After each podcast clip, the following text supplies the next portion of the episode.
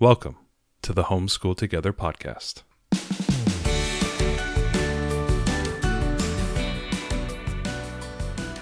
Where one working mom and a stay at home dad help you navigate the nuts and bolts of the growing and dynamic world of homeschooling.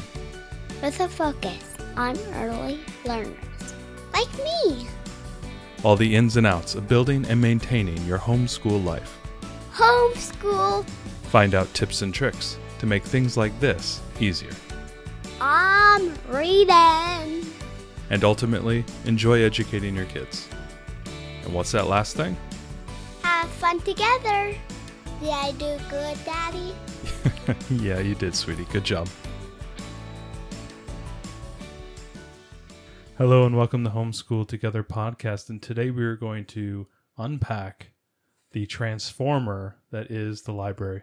And we're going to talk about it, everything that the library has to offer to us. Yes. But before we begin, let's get you guys onto Facebook. Follow us on our Facebook group, Homeschool Together Podcast, on Instagram, Homeschool Together Podcast. And also head out there, iTunes, you, five stars, review, do it.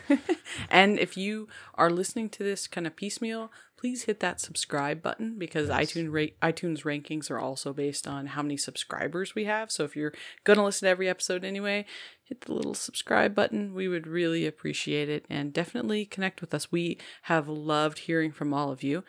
I think we we have to have some shout outs because we have added a bunch of places. do it. So I think we have to we have to say you know hello to Japan, hi Helen, and anybody else who's actually a native Japanese speaker, konnichiwa. Konnichiwa. So we've added Japan. Uh, we've also added Spain, hola. Hola. So that's wonderful. Anyway, we'd just like to really thank all the new international listeners. We are going to be a little bit US centric today, but hopefully, uh, except for you, Tanya, I'm sorry, you have uh, libraries that you can uh, leverage, and hopefully, they have some of the same great resources that we have at, at some of our libraries here in the States. This is big disclaimer on this podcast. This is uh what we would call a your mileage may vary This is a very much your mileage. because every single even from library system is different. Yeah, even from cities to suburbs to rural areas. every there's gonna be a county has got a here, different yeah. type of library system and it's going to have different offerings uh, and yours may have things that even that we don't talk about on here but we really wanted to get into it because you know you think of the library as being about books and uh, what we would i would call book adjacent so you've Mm-hmm. got your your books your audiobooks your ebooks cds and maybe they've got some It's a documentaries place and where you can use the internet for a few minutes. Yeah. right they But got no, computers you know what it is? It's a twenty dollar a month subscription that you're paying for, Yeah. anyways. I mean, and it's got every single service on the planet packed into one building. Yeah, I think it's when you really look at what's in the library, it is quite uh, amazing and surprising It just is. how much they offer. And as Matt says, you're already paying for. I think we pay like two hundred and fifty dollars a year for Yeah. the library in our in our property taxes. So if you're not using your library now, or you know you use it a little bit, especially for those uh, accidental homeschoolers who aren't used to uh, leveraging the library. I know a lot of homeschool families we like live at the library, so Mm-hmm. we feel like we know our library systems very well. And you know, in researching for tonight's podcast, I I thought I knew our library system pretty Well, well. I yeah, found things that most of- surprised us. Yeah, we knew most of this stuff, but there were some really oddball things that we never even knew was in the library, like board games and stuff like that. I, I never. no, knew. I totally knew about the board Oh, games. okay. I didn't know about the board. Games. I didn't know that the you know some libraries check out puppets, puppets. so you could have puppet shows. Well, you know, naturally, you would want to do puppet shows. Right. Some libraries check out tools. I, I just, there were some things I had no idea. So, anyway, we want to break this down for you. Some libraries are open right now for in person, some are like ours outside Seattle is for contactless pickup and and digital stuff some are only digital so this is going to be uh definitely your area dependent and your system's availability also- dependent right now you know, this is kind of a podcast meant to be post pandemic. Like this is what what it was six months ago, and hopefully what it will be six to eight months from now. Right. right And a lot of these things are available now. There's Yeah. there's some things that aren't, but the majority of them are available now and as you say will be available again in the future. So, So let, let's let's get let's into get into it. Right. The library is many facets, has many faces it wears. But the first thing is it's a physical location. It's a place where you can go. You know, it lives on a postage stamp property, wherever it is, it's got parking, and it's a place where you can go. And what is inside that building? Well, obviously books, but it's not just books. There's CDs, DVDs, audiobooks, video games. It's like it's Netflix and then like GameStop, and it's like, um, you know, music, YouTube music, all packed into one place. Yeah, if there's a CD you can think of, if there's a movie, DVDs, and Blu rays, uh, we, for a long time, our family exclusively watched DVDs from the library just for our own entertainment. And it's so Uh, funny because yeah. you know when we first moved in together, you know, so many years ago, So many. so many lovely romantic years ago. we weren't really that big in the, the library, right? We were just like, eh, library. Yeah, and then we found out that you could reserve DVDs, and that really just changed our world. that got us into it, right? And then we realized, my God, I can get books. I can get all these other cool things. That right we can get as well. audiobooks there's ebooks so there's a lot of things and one of the things about the physical resources of the library that i don't know if everybody knows maybe it's common knowledge now but we didn't certainly when we started out was that you can reserve something on hold and anywhere in your library system and they will move it to your local library for you to pick up there which i know a lot of us homeschoolers use holds uh, as a strategic science but if you're an accidental homeschooler you might not realize that your library will bring things to whichever pickup location you want. Uh, so we got some libraries in our library system that are an hour from us but i can request something from there and there's trucks that drive every day and, And will deliver units to us. it's, it's almost within that week you'll get it. So yeah, if they they'll if it's available, it'll transit in one day, and I'll have it the next. I could reserve it today, and I would have it tomorrow it's amazing. from yeah from a library that's an hour away. So it's just something I don't know if everybody quite realizes about uh, about holds, but that's one of the Well, great and things And then also, what's cool about the our library system is that you you can schedule holds as well. Like you can. like you know a lot of times you know we've talked in the past about torchlight and some of these other curriculums that use a lot of books being able to strategically put holds out into the future kind of like oh in a month i may need this book let me put a hold on it for that Right, Right. and you can even put lists in. Oh, yeah. So depending on your library's online system, and we, we have a, a decent online library system Mm-hmm. here, you can put uh, wish lists of books, books you want to read. You can have it kind of as your own personal reading list.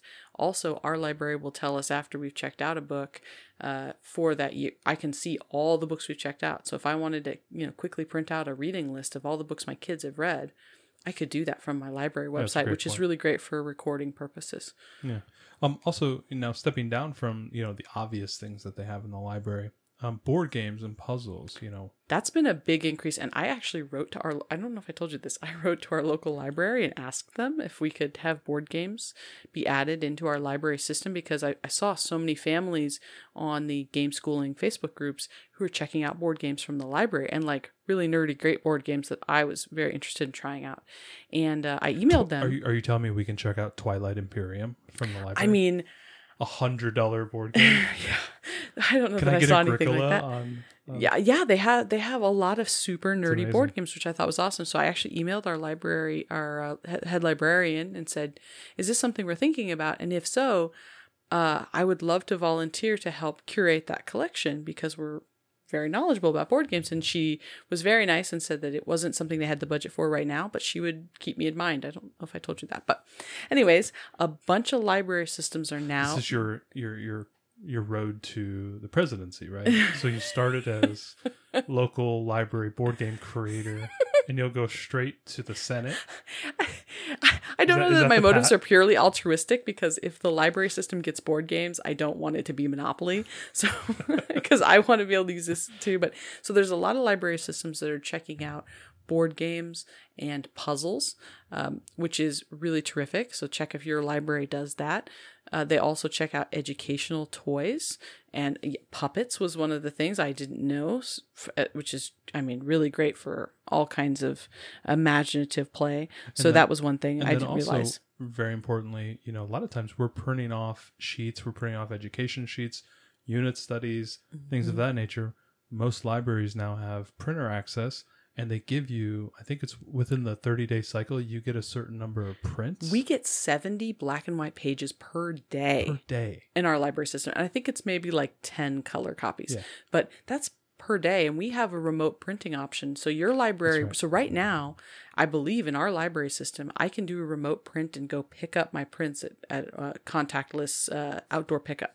So if you have, you know, you need to print your curriculum, call your library Yeah, and find out what the rules are for Yeah, that. if you're sitting there debating whether or not to buy a two hundred fifty dollar printer, Yeah, and as I'm he looks over at our I look over at our two hundred dollar Eco Tank. I love our Epson Eco I know you do, but but, but like you know, if you don't, you know, most of us don't have printers anymore, and oh my gosh, I got to print off this. You know, maybe I can print off these manipulatives or like a spelling. a people have been talking about something like printing off curriculum, right? cur- so they're sending them off to these printers, and they're like, "Oh, it's four or five weeks to get my Blossom and Root printed or whatever." Yeah, right. Uh, I can actually log onto my computer at home and and remote print to my library. That is pretty awesome. It's So powerful. Yeah. it's really powerful, and I just don't think that everyone realizes. They think, "Oh yeah, I could print at the library," but it's very sophisticated now, and it's a lot of pages. I could print coloring sheets, anything you want to print. So that's a terrific resource. I don't think enough people take advantage of the printing options at the library. So what happens if I say, you know, maybe my library would my library be able to help me build the shutout back? I mean, some libraries check out tools. What, power tools? Yes, We're talking about the you have to be over 18. the 180 volt, you know, Husumowitz. I can get it from them. Yeah, some libraries actually check out power tools and non power tools if you're over 18, which is pretty neat and could be great for some sort of homeschool project that you have going on. Uh, build yourself a mud kitchen, like like uh, Hope talked about uh, in our interview not too long long ago. So you're telling me that my honeydew list, when I go and pick up the books at the library, if there's like wrenches there and everything, it's just a subtle way for you telling me to do something. I mean, I'm not saying, but I'm saying. So, really interesting. In addition, other types of equipment, but electronic equipment, you can check out laptops, tablets, and e-readers from many libraries. That's amazing. So hey, yeah, oh, there's all these on these uh e-books that you can get, and that's terrific. But I don't have an e-reader, my kid doesn't. You can check one out from your library. Need a laptop for some sort of presentation or something? Check it out from the library. Well, even if you you know you're looking at to get an e-reader or something, you want to check it out and try it out for. Yeah, that'd be great. yeah. Or check out a tablet. You know, oh, I don't want to drop a hundred dollars on this tablet until I know if it's something that my kid's gonna like, or are they gonna be like us? We have a tablet that's locked away in the closet. Actually, our daughter found that earlier tonight and wants to know when she can have it back. But we hid it Never, because Grandma never. got it for her when she was like, I don't know, just newly Sorry, three. gra- grandma's not listening. I'm never gonna give it back to her. Yeah, never. We're never going to give that tablet back because it just like sucked her in like a little zombie child. But, you know, some she's just now like we've we've gotten her into using some stuff on the iPad Mm-hmm. and that's worked out really well because it's our iPad. She's she's been playing around with her reading app. She almost really has likes. to check it out from the library of the parents. Right, right. But it's not hers and I think the fact that that other tablet was hers created possessiveness thing. But anyways, if you want to check that out, if you think that your kid is uh, ready for a tablet and you'd like to do that, and you could check it out from the library and try it out before you spend those bucks. So, you know, what what about maker spaces? I uh, you can check out 3D printers. well, no, so You can go there and, and print stuff. At, yeah, yeah. When the physical libraries, and depending on your library system, if it's open or not, a lot of libraries are now including maker spaces with 3D printers. There was even a, a now famous rapper. I'm sorry, I don't know the name because we're not we're not really big fans of rap, but he actually made his whole first album in a recording studio at a library What? outside of Chicago, right? So they have uh, they'll have uh, recording and sound mixing equipment, 3D printer. Some of them will have uh, industrial equipment like uh, CNC mills and different things. I mean, there's some amazing maker spaces that are attached to public libraries. That's amazing. Yeah, uh, you can go in there and use some computers with certain coding software. So that's the other thing. Some CAD computers software. I think CAD software as well. Yeah. yeah, some computers at the library are going to have very expensive things like CAD software that, uh, you know, computer aided drafting, which is can be very very pricey to get a, a license, especially of the 3D software. So, yeah, lots of opportunities at your at your physical library location that you just might not realize. Yeah, and so check out the various locations. You may be in like a smaller town, but the you know the larger town next door may actually have these things. So you may need to do a little bit of research and find which locations have these because you know your county may have a dozen libraries, and okay, well the maker spaces in the big town, you know that may require you to drive thirty or forty minutes to go do that, but that's okay. Like if we had to go into Everett to go do something, that'd be kind of cool. Right. I mean, like we said, a- a library is up to an hour away. I think the Arlington Library is the furthest one in our mm-hmm. in our Sno-Isle library system. It's an hour for us, but we can walk in and check out any book we want because it's the same library system. Okay, so the physical we know about, everybody's kind of familiar with that. Let's get into the digital. This is where, you know, a lot of us are right now with the pandemic.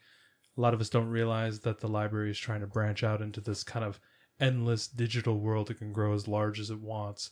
You know, what type of digital things are they now providing to people who are, you know, locals in the, that library system?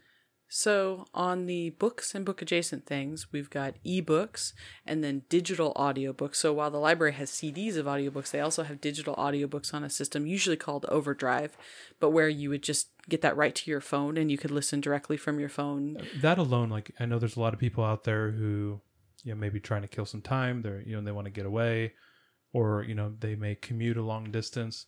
You know, I know from the from the writing world that audiobooks are really expensive. Like I mean, you could drop 10, 15, 20 dollars on an audiobook. Oh yeah, I don't think you'll find one for 10. I mean, they're they're expensive. Audiobooks are always expensive to always buy. expensive and to, you know, to be able to pull up your Overdrive app, check out, you know, I don't know, Neil Gaiman's American Gods and and you know, be your whole week's commute is taken care of right there. Yeah, and I know a lot of us aren't commuting now, but one of the other great things they offer with audiobooks, some libraries will offer a package where you can get the children's book and the audio version of it together, and it's actually meant to be paired so that your child can be reading the book and listening to the picture book at the same time to help uh, increase their reading awareness. So that's really terrific. Um, Also animated picture books as well. Right, there's a there's a service we have here called Hoopla, and I, I'm That's, sure uh, different H O O L P A. each O O H O P L A. I failed, sp- I failed spelling already today. Yeah. So uh, Hoopla we have, and they'll take a picture book and they actually animate it.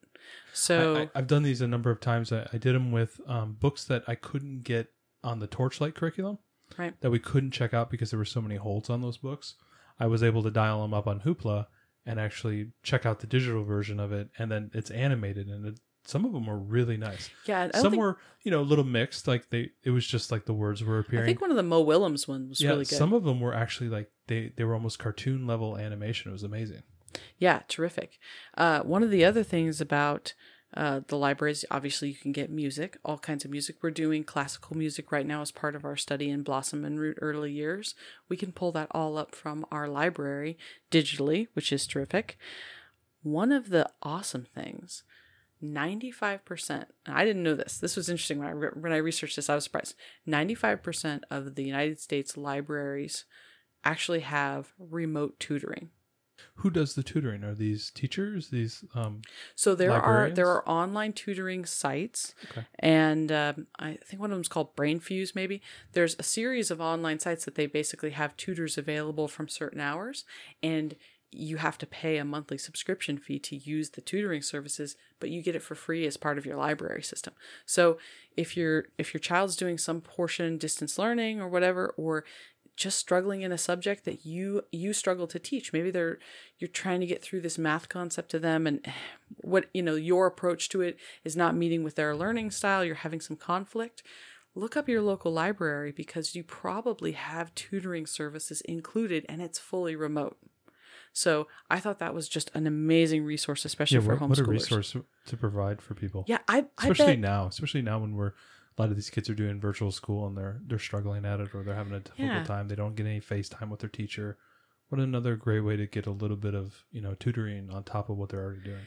I, I highly doubt that they've really publicized this even in in the public school classrooms that that there is this option available at our city library. I just don't know that they've even done that. And that's it's it's one of the big issues with the libraries that they don't have a market a good marketing team, like Oh, telling yeah. you what they have. I mean, uh, you know, I we, we're very involved in the library, and some of these things we didn't even know they had. Yeah, I mean, we have a fairly good library website. In fact, they just revamped it, Yeah. and I still can't find some of this amazing stuff. Or it's it's just I think the problem is is it's so jam packed with goodness that it's like what do they highlight, right, right? yeah. Because it's all good. I think that that's a real struggle for them. How about learning printables? Yeah, so you can get, I mean, look at what you're learning, especially when you're talking about early learners, learning their colors and their letters and uh, simple math and early history facts and all kinds of things. You can get tons of free printables from your local library. And you get seventy free pages to print every day. I mean, That's right. You could even print them at the library, which is great. right. But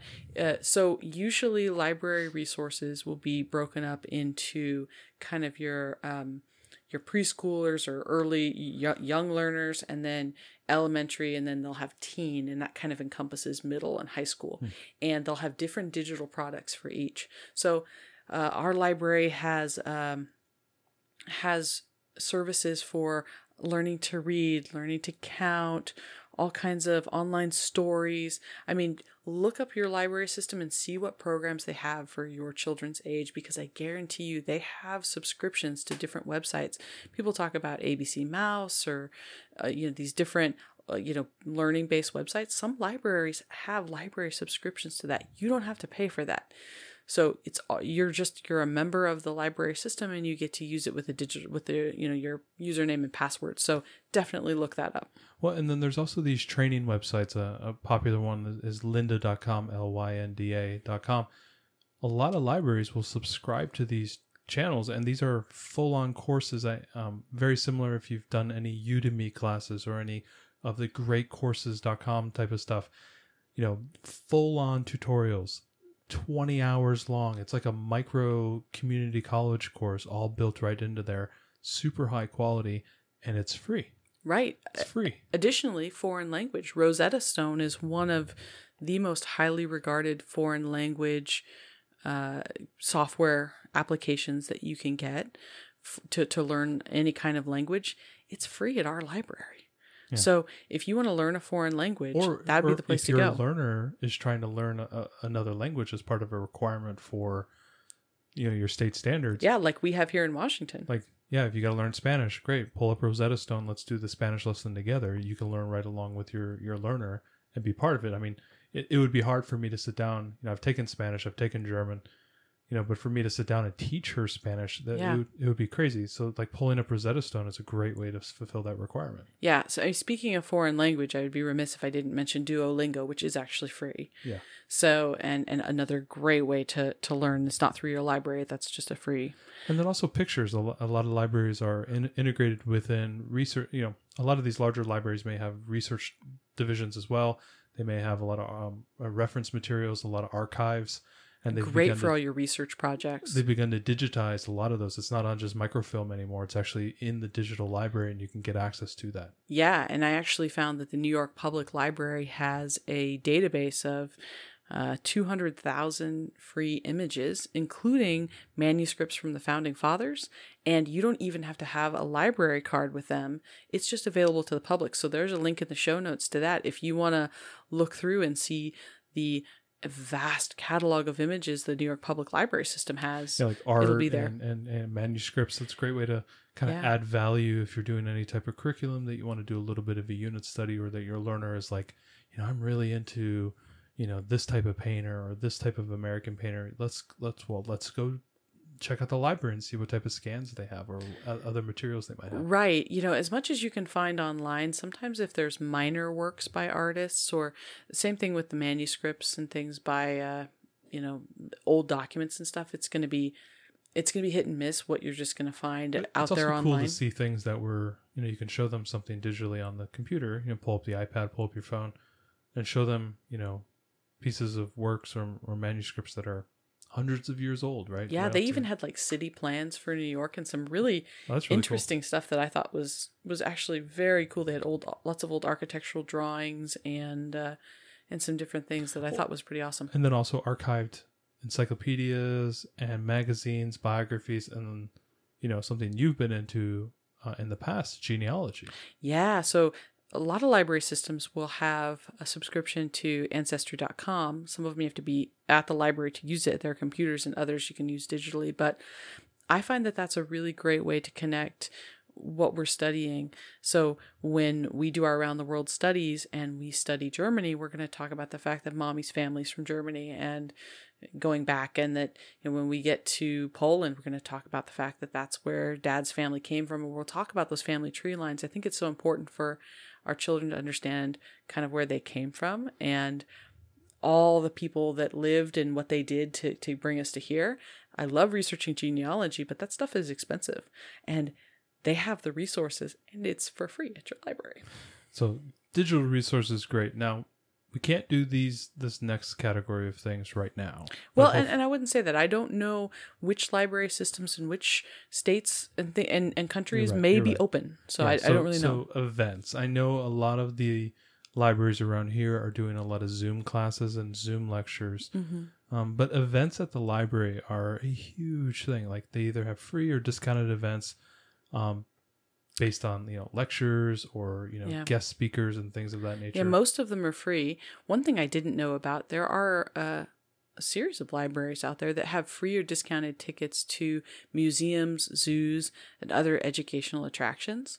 I didn't know. I think this is true in the um, suburbs of Chicago that they've got their library system actually has free passes to the museum. So check out your library and see what they can offer you as far as local field trip enrichment because there's some stuff that you can you can find there. And very often they have summer reading programs as well, where you know read these twelve books or you know reading challenges or Mhm. um, they may have themed reading events. I know um, sometimes at the libraries around here they have uh, like an indie month where they showcase a bunch of indie authors. Mhm. That's near and dear to my heart. Um, but you know they do try to showcase also local authors. I know a few of my author friends. You know they've walked into their the library and they didn't even know that their library had their book, and there it is. Their their book is sitting on the shelf. yeah, So it's pretty cool. they have a lot of cool events that they try to incorporate on you know throughout the year. Yeah, it's really terrific. And even the summer reading programs have gone digital. So we were able to, well, or contactless pickup, we were able to pick up our summer reading packet from them and then we'll just be able to turn that in when it's finished. And she'll you know she'll get her free book as part of her summer. There's other summer um, you know there's other summer programs so that they don't they don't lose that summer was it summer slump? Is that what they call Summer it? Slump, yeah. yeah so there's some other there's some other programs there that you'll find.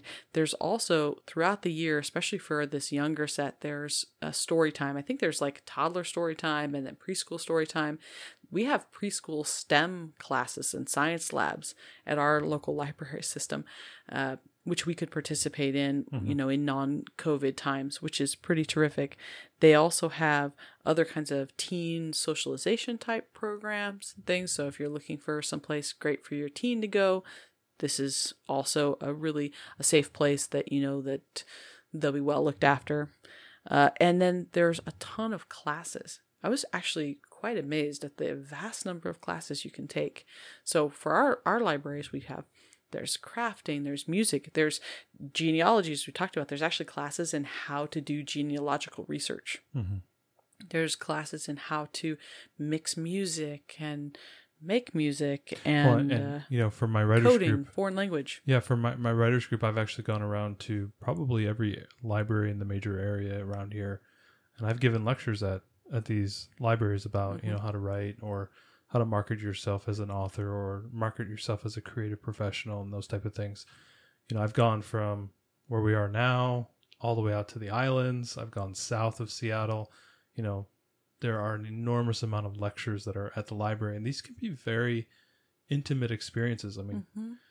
you know, not my favorite ones, you know, driving two hours to go give a lecture to five people, but those are sometimes very intimate learning experiences Mhm. that, you know, a lot of times are being held at, in the evening or on the weekend. And you can go in there and get a great lecture and talk to somebody face to face for two, three hours yeah about a certain subject. It's super, I mean, it's just amazing experience. It, it sure is, and they've even have uh, classes for like foreign language where you can you can go and talk to a native speaker in a in a casual conversational setting. That's so really they've cool. got some really great things, and and the fact that you've re- you've checked out the library meeting room so many times. I've done a couple of meetings at the library for some of my baby wearing groups and different things. Yeah, a lot of times they have like these special little rooms that you Yeah. can rent as well. If you if you're a, a nonprofit or or you're some sort of a community group, you can reserve space at the library for free.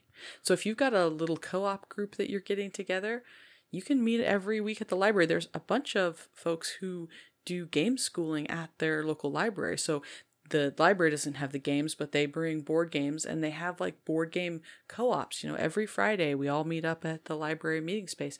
It's all free and it's all for for community use. Yeah, like for great, great example is my writers co-op. So the writers co-op at the Pacific Northwest, we we meet at the Snohomish City Library, and we used to. Um, we used to pack in thirty people in that in that Yeah. room. It was amazing. They have a huge room, bunch of tables. They uh, let us hook up to the projector, give talks. Typically, we would give a talk every week, uh, one hour, two hours long, be 30 people in there. Um, I think the only thing they really just care about is it's not being charged. You don't have to charge people to come in there. They don't allow that. Right. Some libraries are a little bit different. Some some libraries will make you rent the space. So definitely be, you know, if you have a group that you want to maybe find a space to do something like the game schooling thing's a great idea. Or if you're trying to do like a homeschool meetup or a homeschool co-op where you guys are all getting together, or if you're doing like a homeschool STEM type of thing and you need a space and it's really hard to pack 20 people into like, you know, somebody's house or whatnot Right. Totally. check out the library. A lot of them have huge meeting rooms that are there for you to rent. Just requires you to put it out on the calendar a little ahead of time. Um, they make special accommodations for our group because we come every other week, you know, and they love getting. They, I, I think the thing that they like the most is that people are in in the library, right? That Right. when people walk in, they look to the left when they walk into the library and they go, "Wow, thirty people in there," and they put a nice little sign up for us and say, "This is a writers group." So when people walk by, they go, "Wow, there's like thirty writers in that room," right? It's a great experience, and if you you show up all the time, I know the library does promotions for us. They let people know that hey, these are the groups that are coming. These That's are the groups that are here. So it's a great way to like promote a little local group. Great thing to do is you know hopefully when the COVID's over, you if you need to get a co-op group or you need to you know set up something larger, you can absolutely use these spaces. That's really great. Yeah, that's terrific. So last we wanted to kind of end up end with our tips. So we've talked about a lot of fabulous resources. Go to your local library's website, look up what they have to offer. You you might be I know you will be very Pleasant- you'll be surprised pleasantly surprised. by how many options there are that might apply to you and your family. So, a couple tips we had.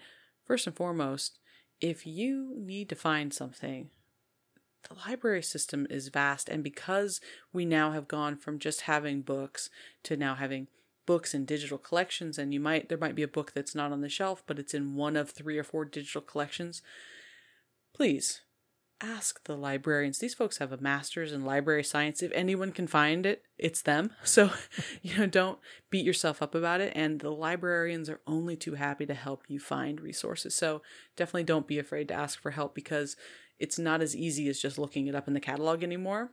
Sometimes you have to actually go into the different services to look and see if they have that that book, you mm-hmm. know, offered. So the next thing I would say is if you live outside a major metropolitan area, so you're in the sub suburbs of a big city, check out and see if you actually have access to that city's library. Some cities you can pay a small fee to get access to the big city library. Some if you work in the city, even if you don't live there, you can still get a library card. Yeah, they're they're, kind of weird with the cities sometimes. Like I know we have the Snohomish Snohomish Sno-Isle library system that we're in, um, but Everett City Library is its own thing, and yeah, and they if you live within that city, you you obviously can use it. It's part of this of the setup, but like to use certain features or certain options, you have to live within the Oh, that's right. Like the the meeting area. rooms, right? yeah yeah Yeah, so definitely look if if you're just outside of a big city, you know, how do you get access to that Yeah. wealth of information and all of their services? Maybe you don't even want to physically go to one of the city libraries. You just want to access their digital resources. There are there are sometimes um, oftentimes there are ways for outskirts residents to get access to that big library. So definitely go and ask about that. and it's going to be your most well funded. It's going to have the biggest set of resources. So it, do check that out. Yeah, like Yeah, the Seattle City it. Library is like it would be a great thing to go look into, see if we can get into those. Yeah, exactly. Uh, yeah, and the last thing we would say is if your book is not available, definitely talk to your librarian about interlibrary loan so they could say get it from another library system. It does take time, so know that. You might have to wait a little bit for that book. The other thing you can do is you can ask your library to buy the book. I've requested for our library to buy a number of books. So what I usually do is go through the curriculum list. So okay, I'll go through Torchlight and Build Your Library and I'll look at what our library doesn't have. And I will actually ask our library to purchase those books. And I ask in advance because it, it takes a little bit of time. Well, a lot of times they have an online system where it's like, hey, do. put this book as a request to purchase, and then they will let you know when they Mm-hmm. purchased it. Yeah, and and my library has purchased many books that I have asked them to get, and they don't just get one; they usually get like a handful. So, and then when when they do buy it, I'm the first person that gets one. It's like it's automatically put on hold for me, which is just terrific. So, even if your library doesn't have exactly what you're looking for, They don't be afraid budget. to ask. They have a budget to buy more books. They, they sure do. They buy they're buying materials all the time typically.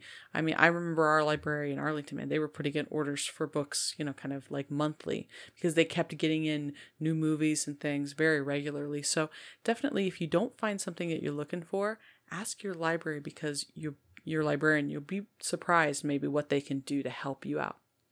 So, you know, just our, our final takeaways use the library system. It's there for you. You're paying for it already. And you can see as all the things we've listed today, if you were to go out and do these things individually, you'd be spending hundreds and hundreds of dollars in subscription services just to get access to the same amount of material that your library is already providing to you free of cost. And it's right there. A lot of it's digitally accessible, so you can do it right from your home. Um, most of the books you can check out and pick them up. You don't have to go in there and look for books. It's such a wonderful resource, especially dovetailing very nicely with the homeschooling aspect and, and, and building up these materials and resources to help aid you in your educational experience with your kids is, I think, paramount. And so it's your biggest resource. It's the most important thing you have in your backyard.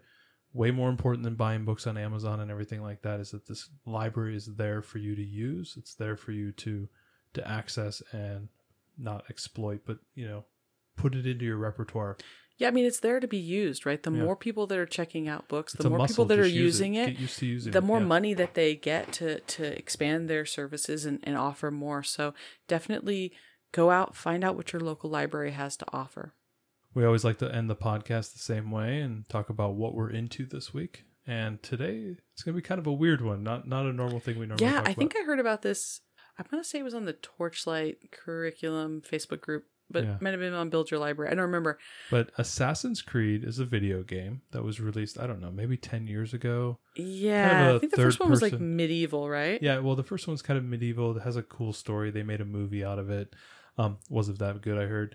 Um, but they, they had this game called Assassin's Creed Origins, and these are And then they have Assassin's Creed Odyssey. So Odyssey. Yes, those are right. Those are two games. So Origin is in Egypt, ancient Egypt, and Odyssey is in ancient Greece. ancient Greece, and so they did so much work in developing the world that the character is going through, all the storylines and the authenticity, and you know the the non-programmable players that that are out there, um, and what they say and do, and they they did so much deep work that they actually created these things called discovery tours.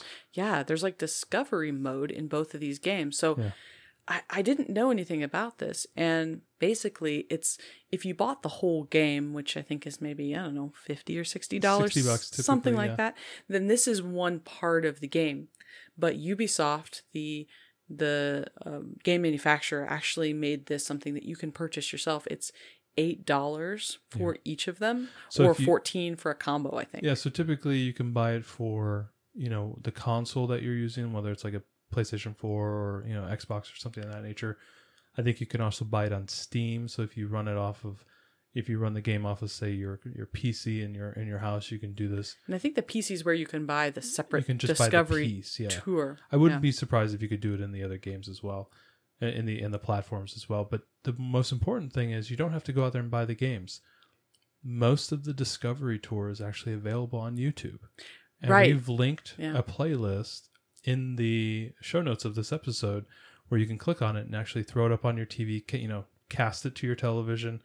You know, we were throwing these these clips up onto our you know enormous te- TV, and our daughter was watching as the character moved through. You know, she's really into Egypt right now, Mm-hmm. so he was running around the Great Pyramid, going to these various points, and the person who, you know, somebody recorded it on their their computer and then uploaded it to YouTube. And so every waypoint that the person was stopping at, this you know narrator came on and began telling her about you know the Great Pyramid and how long it took to make it Right. and all the the details behind it.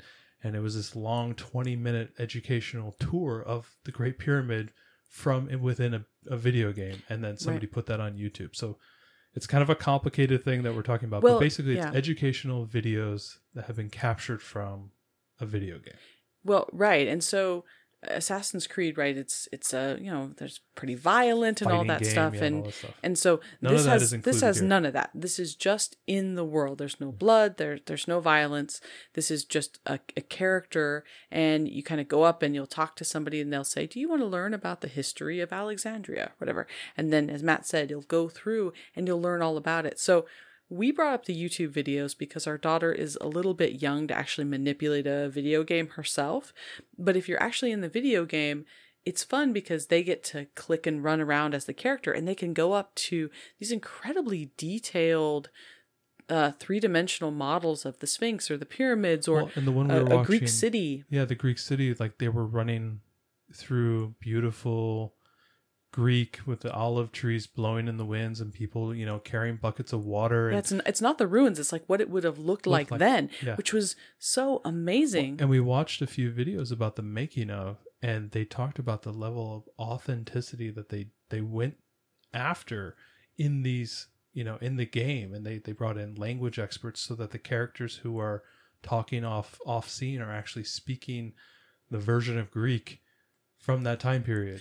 right, and right. these characters you know what they're wearing is authentic and what what these ruins that you know we go and visit the acropolis or whatever and they rebuilt it the way it looked back then with you know the beautiful Yeah. hanging gardens and all these type of things so it's an unbelievable not just like experience but like history immersion it's almost Uh, yeah, it's and hard it's to even explain beautiful. We put it up on the huge screen. We learned about our The- daughter and the I sat. sound the wind the the leaves Oh yeah, it's such a highly produced video game. footsteps as they're running across It's not even crazy. It's crazy. We we watched one um, a couple days ago about the Sphinx, Yeah. and that the Sphinx was originally painted, which I I didn't know Yeah. this. And they talked about the history of it and what you know every every point that you ran around it. So I think for a child that is old enough to be able to manipulate a video game, I would buy it. It is every bit worth eight bucks. It looks like it, yeah. Absolutely. And the other thing that you can't get, so on YouTube, you go to these waypoints and the narrator talks over and tells you, you know, something about what you're looking at that's that's historical information, but there's also a way to click on more information and see pictures of historical artifacts and more details about them, which obviously we don't get with the YouTube. So what I plan to do is uh is first grade torchlight one and build your library one if we combo them or whichever we end up doing they're going to study ancient civilizations and i think that that's the perfect time our daughter will be six and she'll be able to manipulate a video game better and i will absolutely buy this for her it was the graphics on this are unbelievable we, we sat there ourselves right and just were like Yeah, we got sucked in. It was amazing. It was amazing uh, earlier today we took a trip down the nile river and learned all about how Crocodiles swimming in Yeah. the water. It's amazing. and it's this gorgeously rendered boat and how the how the Egyptians used the Nile and how Mm-hmm.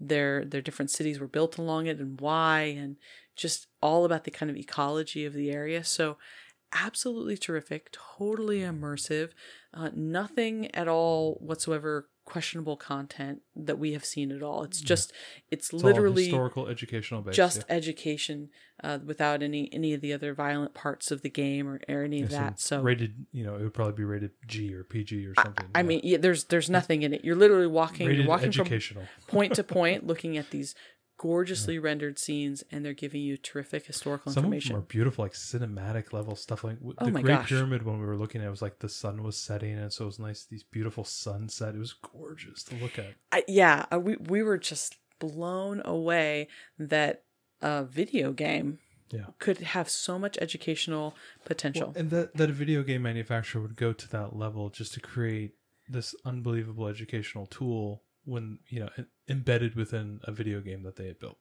Yeah, yeah. Or I mean, it's not like a, a Minecraft or something where its intention is to be educational. And for them to put so much work into the language, and they, they talked about uh, having so many meetings about exactly how that they were going to show the Sphinx because they were like, well, what time period do we want to show it at? And you know, it changed over the years, and so they they brought in experts, and so I, I think that not only is it a great and engaging tool but I would say probably a very accurate one. They put a lot of effort into being historically accurate. It's something that our daughter immediately took to. So we'll include links in the show notes to where you can uh, buy it if your your kid's old enough to be able to manipulate that well, and and that full list of YouTube uh, playlist videos, so you can even see what it looks like because it's absolutely gorgeous, and we think that it is a great educational resource. Thanks so much for joining us today and making us a part of your homeschool journey. Please engage with us on social media. Join our Homeschool Together podcast group on Facebook and find us at Homeschool Together Podcast on Instagram. We'd love to hear your feedback, questions, and recommendations. Until next time, Happy homeschooling! You know my first radio experience? Never tell you? Yeah, college. I was watching what's that um Fall Out Boy? I think that's who they were. I mean, yeah, that's a band. I don't know when they were real young. I don't know something like that. It was at the concert, and all of a sudden I realized I'm 20 minutes late to my first radio gig. I'm in the middle of this thing. I am sprinting across campus. I am sweating. I run into there, and now mind you, I'm a freshman. They don't give radio spots to freshmen. I come to find out the reason why they gave it to me is because nobody likes to do the radio at 10 o'clock at night on Saturday. I thought it was a prime time spot. No, everybody's out partying and having fun at concerts. so I come huffing in, sweating. The dude's sitting there going, "Hey man, don't worry about it. I got your message. I threw on the techno." So the techno's been playing for 20 minutes. I come rocking in. What am I gonna? What's my show? Midnight Metal, right? so I come in. I'm like sweating. I got all my CDs. I drop on my Gregorian chant, roll it into Slayer, and get into it. Right? And I'm thinking, oh, I finally get into it. Listen to all my stuff. Listen to the songs. Doing all the stuff. I'm getting close to the end. The midnight show is waiting, and I'm you know maybe 10 minutes from the end, and I play one song. I, I don't never forget.